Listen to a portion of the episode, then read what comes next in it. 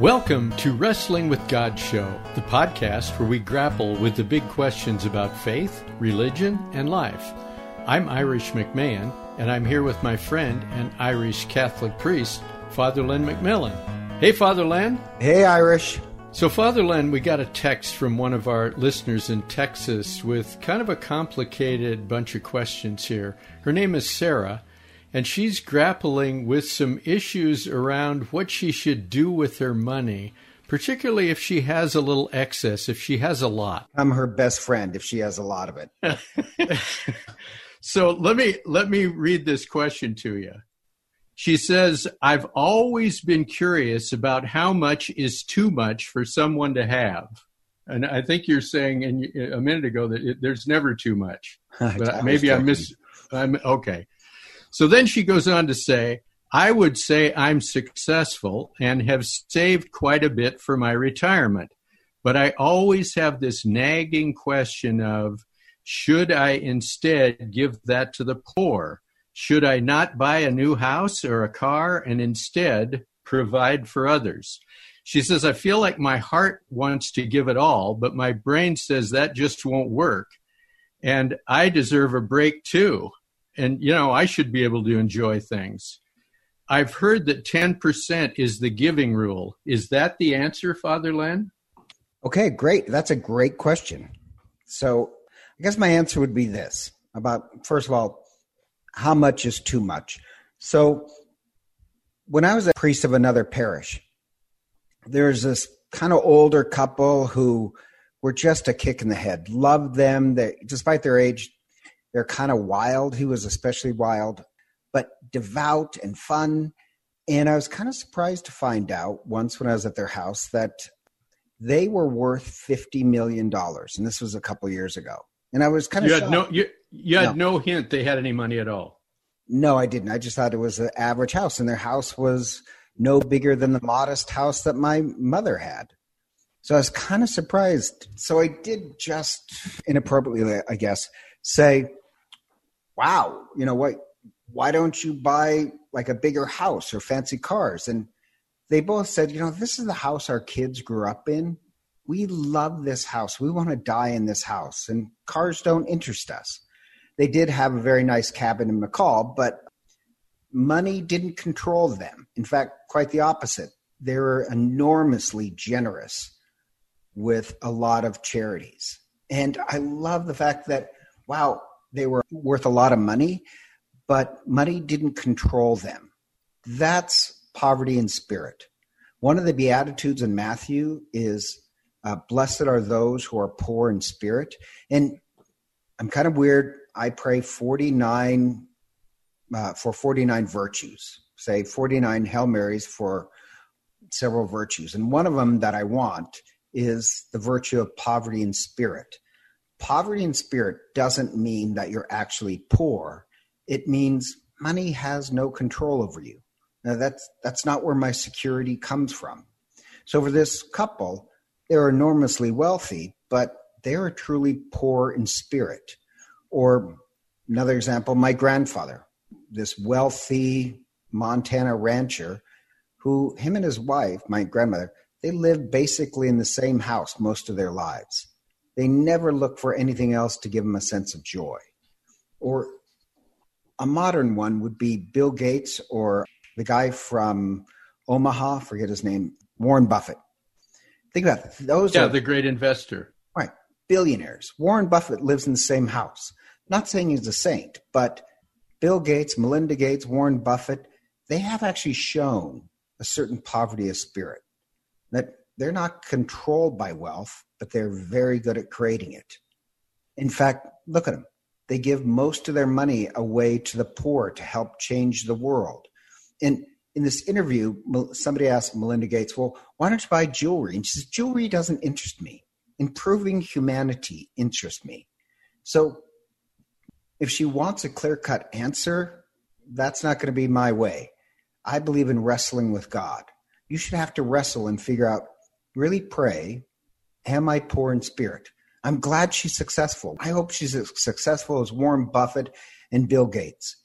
And if she's successful, I hope wrestling with God, she truly becomes poor in spirit. So, are you saying then, Father Len, that there really isn't a number? There isn't an, an answer.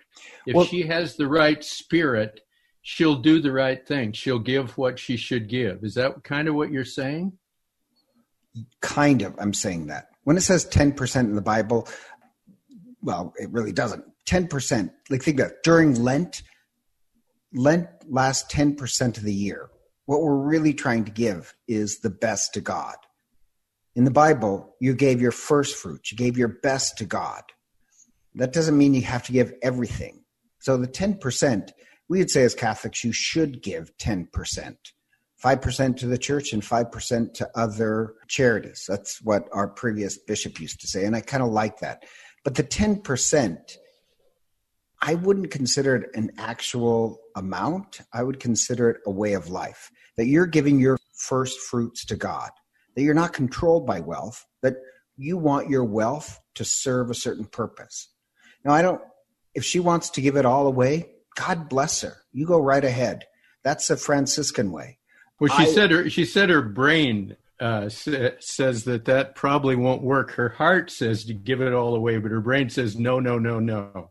Well, that's I, what she says. I also think that's a great wrestling match because, like, I want to die completely poor, but I really do. Like, I love this image that I saw as a kid of Gandhi's material possessions. And it was this photograph that all his material worth could be put in one tiny box. I don't know why, but I love that. But it's irresponsible for me not to save something for retirement. Otherwise, I become a burden on other people. Morally, you don't have that right. So I think honestly, everybody must save something for retirement. You shouldn't be a burden on the greater community. So she should. Her my her head is right.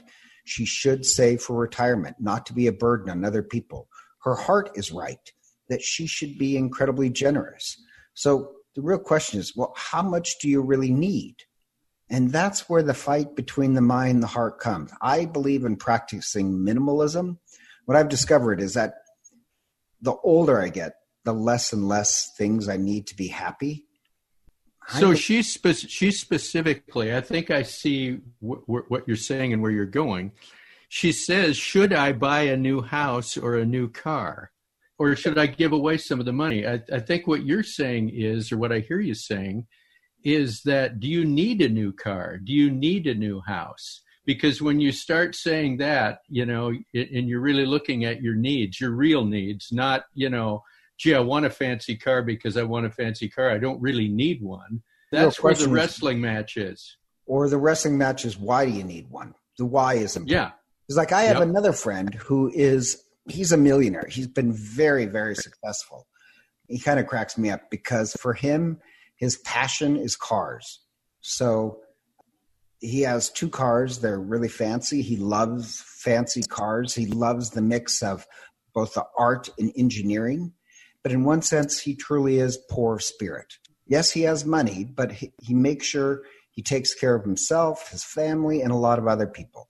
His one splurge that he really gives into is not clothes or this or that. And his security is so important that he's not doing buying cars because he wants to impress other people. He loves the engineering of it.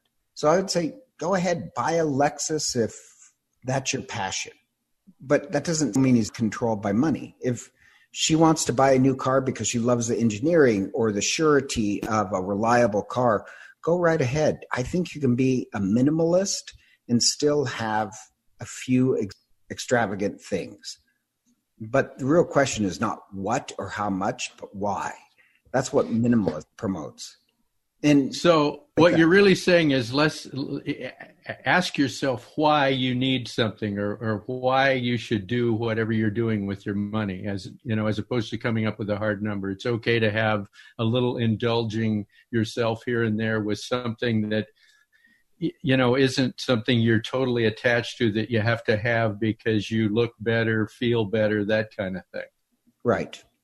And in Lent, you're supposed to always give something to the poor.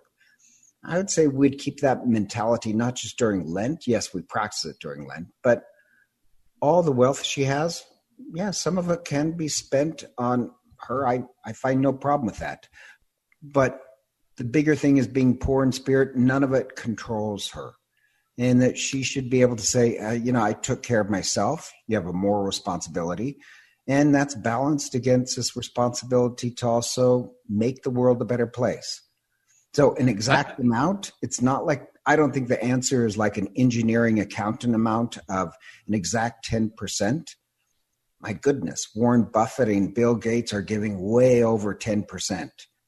But they still make sure they have what they need and probably splurge on a couple things. Not that those guys are saints, but it's certainly a great model of being poor in spirit. I like that. I think that's uh, that's a good way to wrap this up, Father Len. So I hope you'll join us next time as we continue our journey, climbing the mountain of life, searching for truth, meaning, and purpose in our lives. And in the meantime, if you have a question like Sarah did, and Sarah, I hope we helped you out with this. Uh, if you have a question that you'd like us to grapple with about faith, religion, or life, we'd love to hear from you. Just head over to our website. It's www.gshow.com. www.gshow.com. Click on the questions button. Thanks for listening. See you next time.